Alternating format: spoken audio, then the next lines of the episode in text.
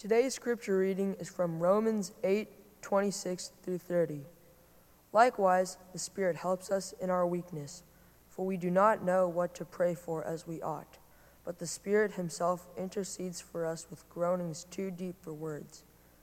And He who searches hearts knows what is the mind of the Spirit, because the Spirit intercedes for the saints according to the will of God. And we know that for those who love God, all things work together for good for those who are called according to his purpose.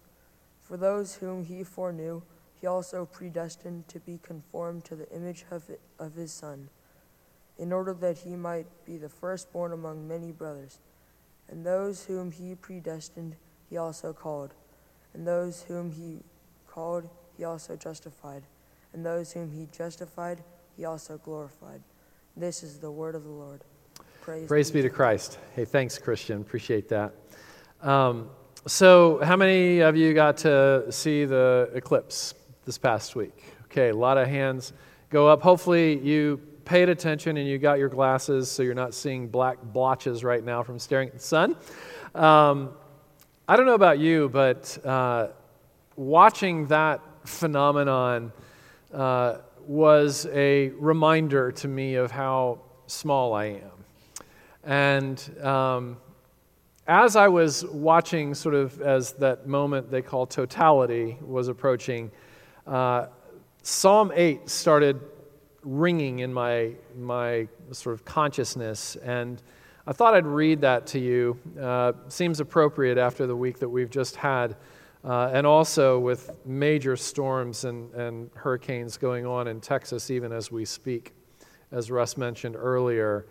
Uh, David, King David, writes this in Psalm 8 When I consider the heavens, the work of your fingers, Lord, the moon and the stars which you've set in place, what is man that you are mindful of him? And the Son of Man that you care for him? And yet you've made him a little bit lower than the heaven, heavenly beings. Some translations say you've made him a little bit less than God.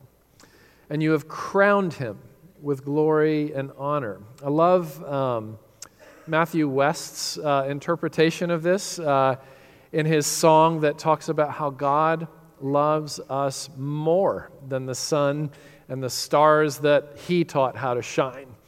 And that we have a place in God's story of shining for him too. Uh, aren't those great lyrics? So last week we were in the section of Romans 8 that talks about how all of creation, the cosmos, the universe, everything that God created, is in a state of, of groaning. It's a pregnant universe, waiting to give birth to the promise that everything will be made new, that everything will be restored, that, that, that uh, you know, people, places, and things that right now wait everywhere on tiptoe for God to make broken things beautiful again sick things healthy and whole again. That's the condition that the whole universe is sitting in right now. And what we have in front of us is the follow up text that takes uh, this discourse from the cosmic to the personal, from the transcendent and, and enormous to, to the intimate.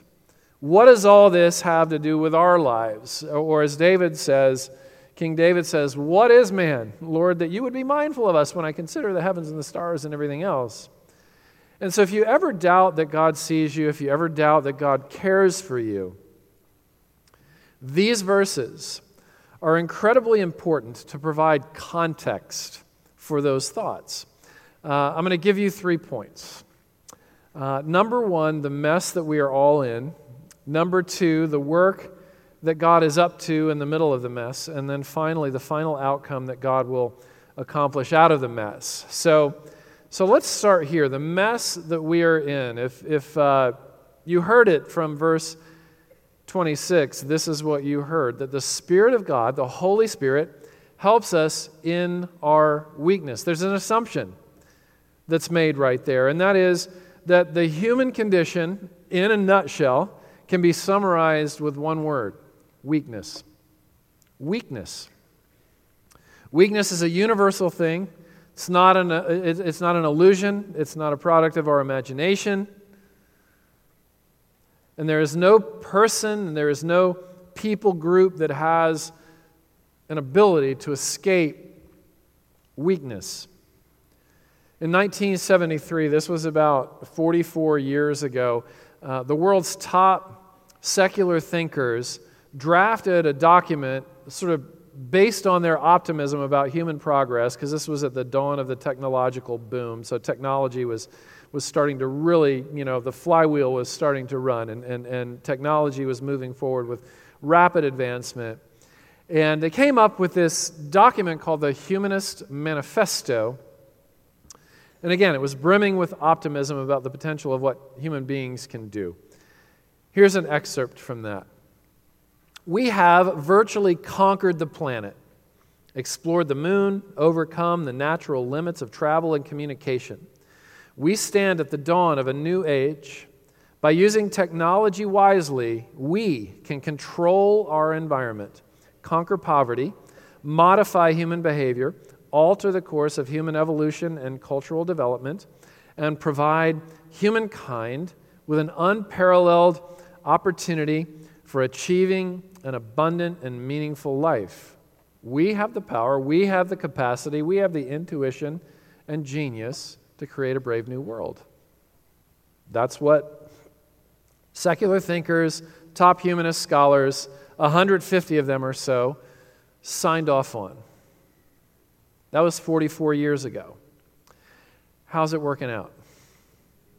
How have we done? As the manifesto promised, have we been able to control the environment? The answer is no, as the hurricane around Houston and Galveston that is still going on and projected to continue for quite some time is happening now. There are still hurricanes, there are still floods, there are still tornadoes. How about poverty? It was promised that we would be able to resolve poverty. And it is still the case that over half of the world's population lives on less than $2.50 a day. Strike two.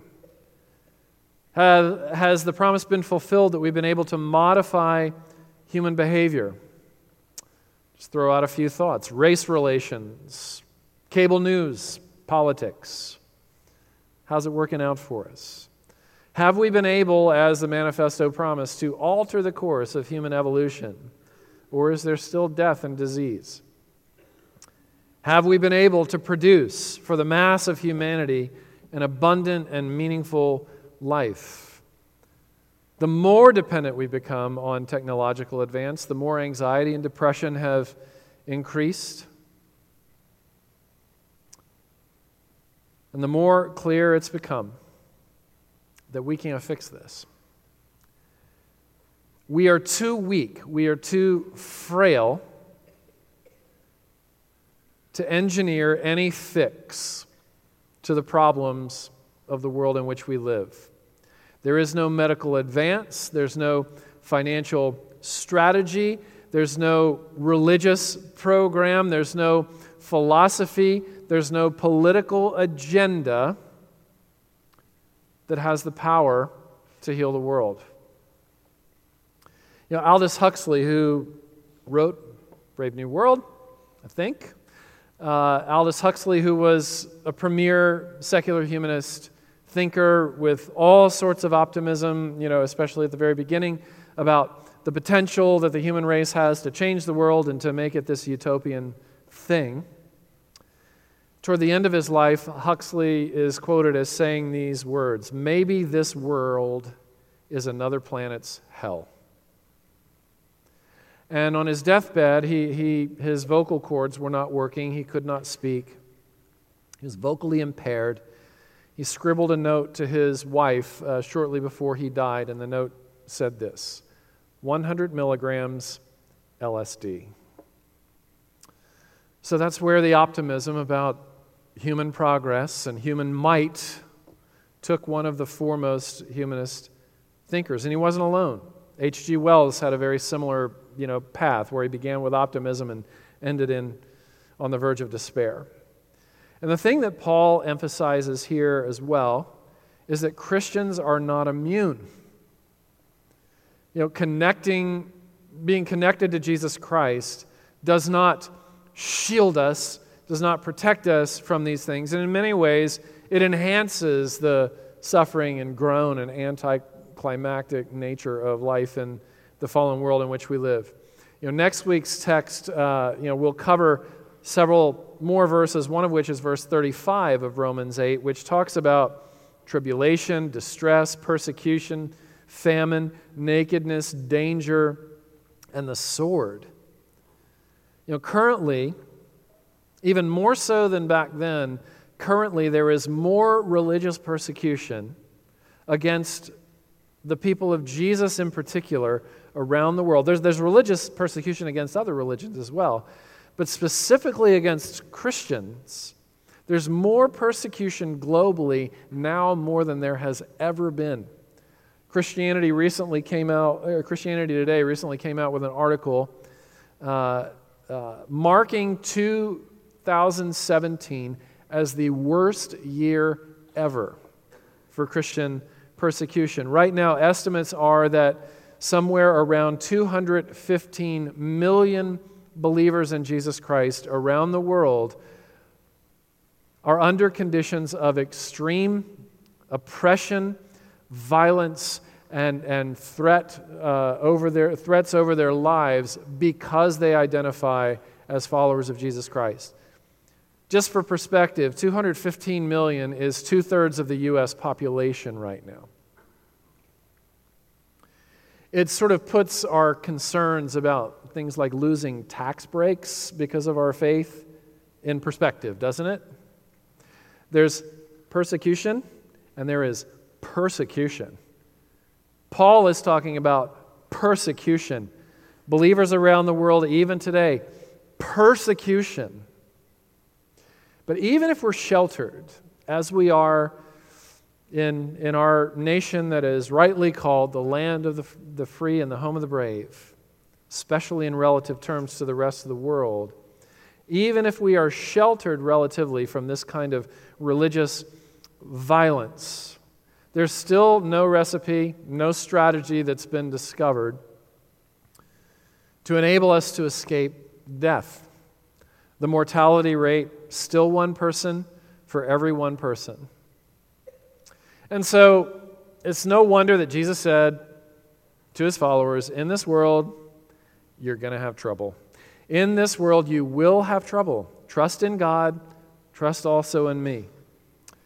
And then the Apostle Paul, in another letter that he wrote, it was one of his prison letters. Did you know that? That, that, that the Apostle Paul, who gave us about a third of the New Testament, wrote several of those letters from jail because the Roman Caesar, the Roman government, had, had thrown him in jail uh, for speaking out about Christianity and about his, his faith in Jesus Christ and the risen Savior.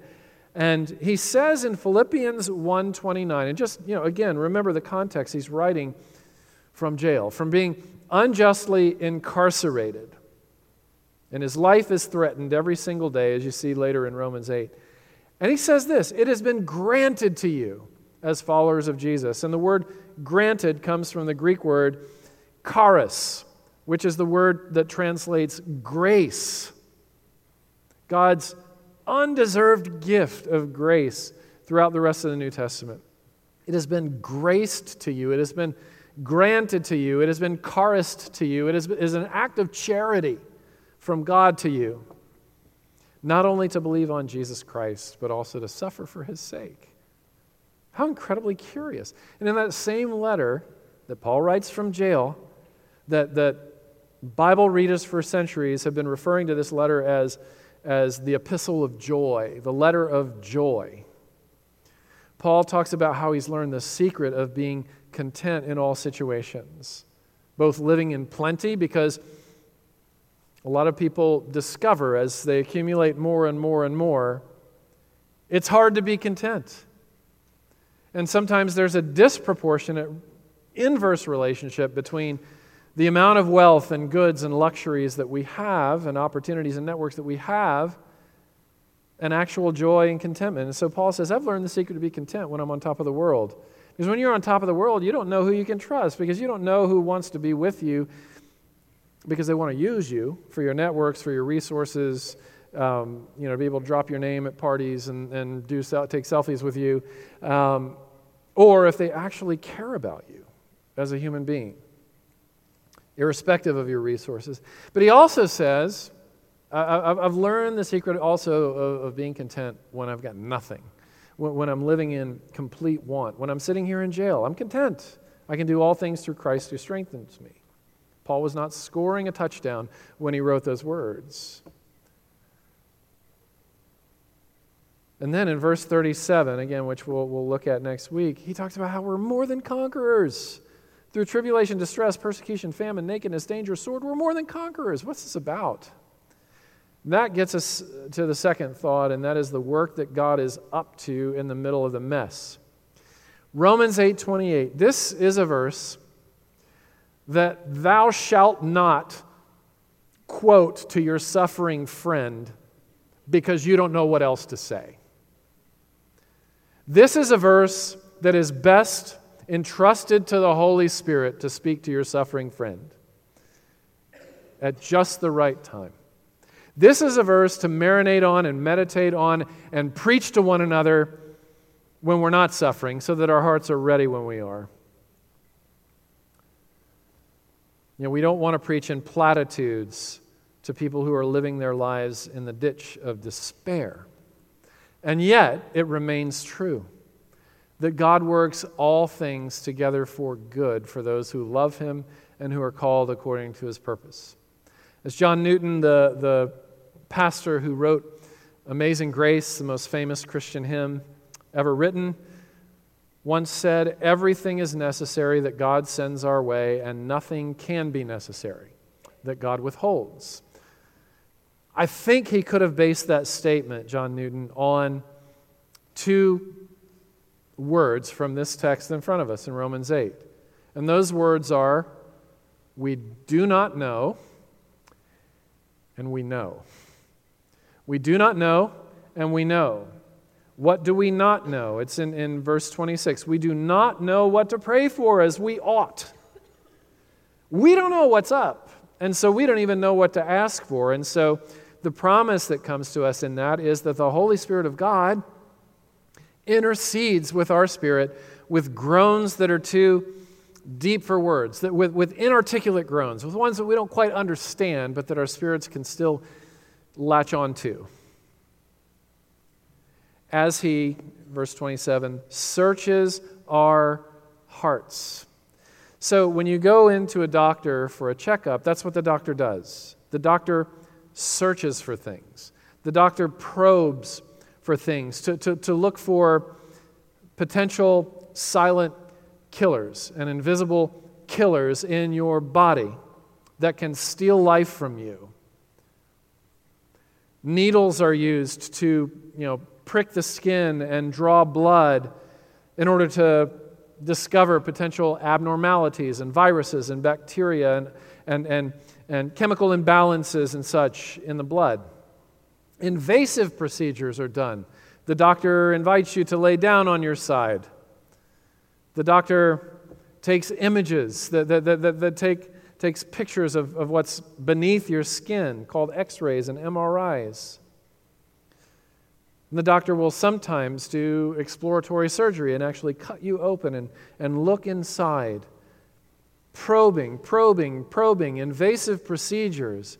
And sometimes, as the doctor is looking, you remember this maybe in a, in a checkup when he says, open your mouth and say, ah, or, or she says, you know, you know, I'm going to pull your ear and, and look in your ear. And, and, the, and the doctor, every now and then, will go, hmm. Or, hmm. The doctor's groaning with groans, too inarticulate for words, groans that you don't understand. But the tone of them give you a sense that the doctor's onto something. The doctor knows something that you don't. The reason why we go into doctors who are trained with wisdom to, to detect and attack and destroy things that will inhibit and threaten life is that they have a wisdom that we don't. It's like a, like a meteorologist. So uh, I don't know how many of you knew and know Jake Speck. Jake was part of our community here at, at Christ Pres, former Broadway actor, came here to start Studio Tenn, a beautiful theater company here in Nashville with his good friend Matt Logan. And Jake has recently taken a position in Houston, Texas, uh, with, with a, a state of the art theater company. Great opportunity for leadership for Jake. Um, but I sent him a text message yesterday just saying, hey, how's it going down there, man? I, and the storms doesn't look good um, from what I'm seeing in the news. And he, he texted me and he said, I'm not in Houston anymore. We, we drove to Dallas because the meteor, meteorologists told us to all to evacuate. And so we, we took our valuable things, put them on top of cinder blocks, and uh, we're, we're in Dallas, Texas. Why would you leave your hometown? when you've got a brand new job to do and all these responsibilities because the meteorologist said. The meteorologist has a big picture, right? They're able to see from, from the satellite view what's going on, what's about to happen, and, and they're able to diagnose things that we do not know. And they're able to project things that we do not know are going to happen, and we ignore them to our own peril. We don't know what God's up to, but what we do know is that He has the big picture and that He may be exiling us from our home or what have you because He works all things together for good. Because He works all things together for good. That's what we do know. It's a statement of faith that Paul is making here. We don't know many things. We don't know those things that the Spirit is probing in order to, to eject out of our lives in order to promote long term health and life for us. But what we do know is that He knows. What we do know is that He knows. Which means it is always the foolish thing to make to draw conclusions about the nature and character of God based on our circumstances. And It is always the wise thing to draw conclusions about our circumstances based on what we know about the character of God. And one thing that we do know about the character of God is He works everything together for good. And if we were able to see everything that He sees, if we were able to know everything that He knows, if we were, you know, to have kind of the Doppler radar viewpoint, if we could see the x rays and so on, we would have a much less difficult time getting behind His agenda. even evil things. God has the power and the will and the certainty of turning them into good. One biblical example is, is uh, back in the book of Genesis, where, where the young Joseph, the youngest of, of many sons, is uh, thrown into a ditch uh, by his own blood brothers. And then they say, wait a minute we can also make a little bit of money off this. So they didn't just throw him in a ditch to abandon him, they marketed him off as a slave to uh, an Egyptian who happened to work in Pharaoh's court. And then he went through all these atrocities. He's falsely accused of, of, um, of trying to seduce a woman who actually was trying to seduce him. And she was married to a very powerful man, ends up in prison for a whole lot of years, and, and, and, and blooms where he's planted and, and, and, and says, you know, I'm going to, you know, follow God. You know, I'll follow him to the mountaintops and I'll follow him all the way into the ground if, if that's what he calls me to do. And so he's faithful where he is and he gets noticed in his faithfulness. And then he gets raised up and he advances and you know he you know he's you know talk about an entry level position entry level position prisoner and and and he sort of moves his way up the ladder and becomes eventually the prime minister, essentially, of Egypt and, and, and, and sort of the chief of staff of the Egyptian Pharaoh who runs everything. Most powerful nation in the world at the time, and he's number two. And some years later, when a famine is about to come, and Jacob's, Jacob's uh, uh, uh, his brothers, uh, not Jacob, uh, Joseph's brothers, are compromised and under a threat of, of famine and hunger. And they come to Joseph as the prime minister of Egypt, not knowing that it's their brother. And then when they discover it, that this is our brother that we sold into slavery, they're terrified and they're, you know, he's going to kill us. And they start begging him to have mercy on them. And he says, wait, wait, wait, look. what you intended for evil. He names it. He's not dysfunctional. He's not some codependent enabler. He says, Yeah, you meant it for evil. God intended it for good, for the saving of many lives, including yours. Same story with Job. Job doesn't know what's going on when the terrorists attack him. He doesn't know what's going on in the cosmic world on the Doppler radar when his 10 children die, when his body is afflicted from head to toe with sores. He doesn't know what's going on in the bigger story, in the macro story. When his wife starts cursing God and, and essentially you know, adopts Nietzschean philosophy, you know, the, the only logical conclusion to this is suicide, curse God and die, Job. And Job holds on to his integrity, worships God. Naked I came from my mother's womb, naked I will depart. The Lord gave, the Lord has taken away. Blessed be the name of the Lord. And all the while, behind the scenes, Job, at his what seems like his weakest point, is actually serving as a mighty warrior for the armies of God and, and, and, and, and deals the devil a death blow. You know, through the, the story of Job, God gives the devil some leash, but only enough with which to hang himself.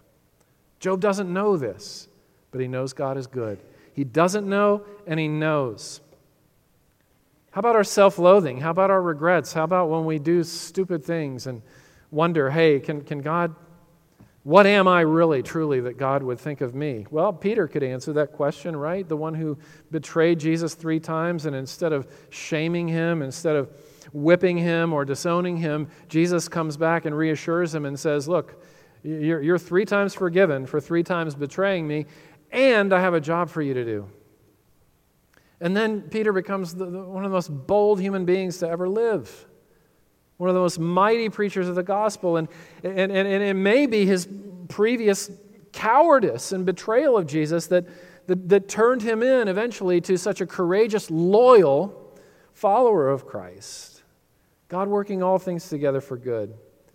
You know, the, the problem of evil, you know, this, this, this, you know, sort of paradox of Christian truth that God is both in control of every square inch of his universe and infinitely loving.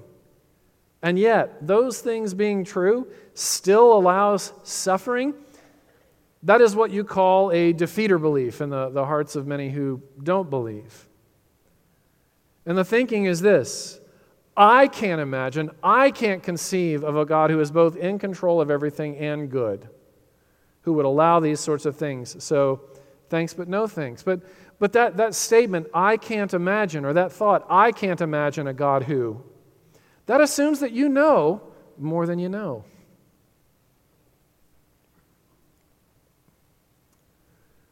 That assumes that, that your perspective is bigger than it is. That, that, that assumes that you can see the macro when really all you're able to see is the micro. So, those of you who bake stuff, uh, you know, you make, you make cupcakes. Say you're going to make cupcakes tonight for dessert. And you look at all the ingredients kind of separately. There's some oil. What if I drank that by itself? It's going to probably nauseate me. If I ate that raw egg, it would probably nauseate me. If I took a wad of salt and threw it in my mouth by itself, it would taste really bitter. If I threw sugar in my mouth by itself, it would, it would be overbearingly sweet. Like all the micro ingredients by themselves are, are potentially bitter, potentially nauseating, but when you put them together and you turn up the heat, out comes this amazing thing called a cupcake. Most of us don't know quite how that works out, but we know that's how it works out. Because the cookbook and the oven work all things together for good for those who love cupcakes and are called according to cupcakes' purposes.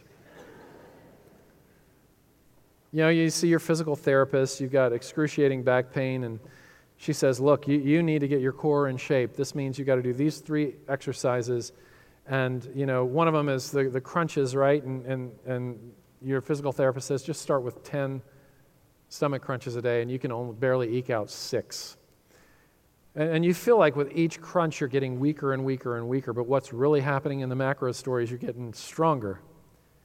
And then you find yourself in a month, I can do 10. I can, in fact, do 15. And then in three months, you can do 25. A year later, you can do 100 of them. And each time you go to the mat, you feel like you're making yourself weaker and weaker and weaker, but what you're really doing is you're getting stronger. There's some kind of mystery that's going on physiologically in your body that you can't see. That you don't know what you don't know, except you know that the long term trajectory this is leading to is health and a back that feels better. You know, our problems come when we forget what we don't know, that God owns the mystery. God owns the mystery. And we forget what we do know, that if we knew everything He knows and if we saw everything that He sees, it would be easier for us to get on board even with the hard things, even with prison. Tim Keller says anything bad that God allows, which He also hates, just like you do. Remember, Jesus got furious and, and wept profusely at, at the tomb of his friend Lazarus. But Tim says any bad thing that God allows, He allows it in order to cure you of the things that can really destroy you in the long run in the totality. There's that word again. Totality. Your long term flourishing can get eclipsed when God doesn't come in with his purposes to work all things together for good. But that's precisely what he does in every case for every child of his. And what is the final outcome that God will accomplish? Verse 29 those whom he foreknew, the Greek word here is prognostico. We get the word prognosis that we use in, you know, sort of healthcare environments. That's like the outlook on, on future health. Those whom he foreknew, he predestined. That's a Bible word. That's not a Presbyterian word. It's a Bible word. It's not a John Calvin word. It's a Bible word and we'll cover it in a fall series, so uh, we'll unpack it. But he predestined to be conformed into the image of Jesus. That's the end game. That's what's best for you. That's what's worth all this hard stuff. Is you're going to be formed in the image of Jesus. You're going to be that cupcake in the end. With all those bitter ingredients, they're now sweet and melded together into something amazing, something delicious. But do you recognize the past tense here? He's talking about a future event in the past tense. Those whom he predestined, he also called. Those he called, he justified. Those he justified, he also glorified. This is what um, Greek scholars call the aorist or prophetic past tense. Speaking of a future event with such certainty that you speak of it in the past tense as if it has already happened, because it has in the mind of God who lives outside of time. And what are we awaiting for? Verse 23 the redemption of our bodies. This is a nod to the reality that heaven will be very, very physical, intensely, immensely physical. It will be life as it is now, minus sin and suffering and sorrow and death, plus the unleashing of your full potential. Here's how the macro story of God makes its way into your long term micro story as a child of God in the crown of His creation. The unleashing of your full potential spiritually, emotionally, relationally, and physically. The best picture, the best prediction that we have of what it's going to look like for each of us is right there in the text where it talks about Christ being the firstborn or the first fruits of many brothers and sisters. It's talking about his resurrection. What happened after Christ rose from the dead. Certain things were realities for him that had not been before. He was walking through walls. He ascended into heaven. He flew like a bird.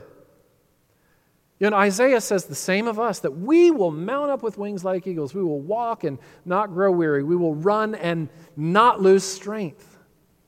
No eye has seen, no ear has heard the marvelous things that God has in store for those who love Him and fear Him. So I was reading the other day in the Scientific American that the current uh, estimate of the average capacity of one single human brain is two and a half petabytes, which is one million gigabytes. So if you take all of the syllabi from every Ivy League university, undergraduate and graduate schools, throw in Vanderbilt, Belmont, and Lipscomb for good measure, that will represent only a fraction of two and a half petabytes. Imagine all of that being unleashed. Imagine 100% of your subconscious becoming conscious, awakened to all of those mysteries, to your best dreams becoming real life, to your worst nightmares all becoming untrue. Add to this the infinite capacity to bear the fruit of the Spirit of love and joy and peace, patience, kindness, goodness, faithfulness, gentleness, self control. And imagine work being uncursed. You know, I've got a friend who died of a violent cancer at age 35. His name is Brian Maynor, a friend of mine from St. Louis, Missouri, when we were there pastoring a church. And as he was preparing to, to die, I asked Brian one day, What do you look forward to most in the new heaven and the new earth? And he, he was a writer. He said, No more writer's block. like even the ordinary mundane stuff is going to be turned into glory. Right, Russ? Writer's block. It's hard, man. Um, nothing's going to be blocked. No more linebackers trying to knock you down. I'll close here with an excerpt from C.S. Lewis in Mere Christianity. This, this is the truth for everybody whose life is hidden with Christ through faith. Lewis says, The command, be perfect as God is perfect, is not idealistic gas. God will make the feeblest and filthiest of us into a god or goddess, a dazzling, radiant, immortal creature pulsating all through with such energy and joy and wisdom and love as we cannot now imagine.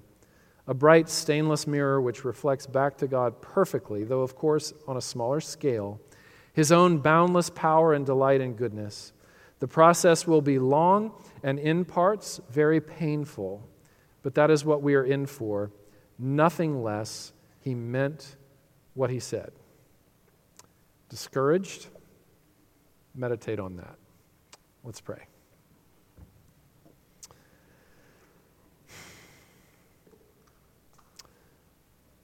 When I consider the heavens and the work of your fingers and the moon and the stars which you have set in place, O God, what is man that you're mindful of him? And the Son of Man that you care for him? And yet you have made him. You have made us the he's and the she's who belong to Christ through faith. You've made us a little lower than the heavenly beings, and you've crowned us with glory and honor. Lord, thank you for the picture you've given us in the resurrection of Jesus Christ that gives us a foretaste of what it means to be completely and fully crowned. Father, make that anticipation a power for us so that we too, like Paul, can learn the secret of having a whole lot and of having nothing. We can do all things through Christ who gives us strength, for whose sake and for whose glory we pray. Amen.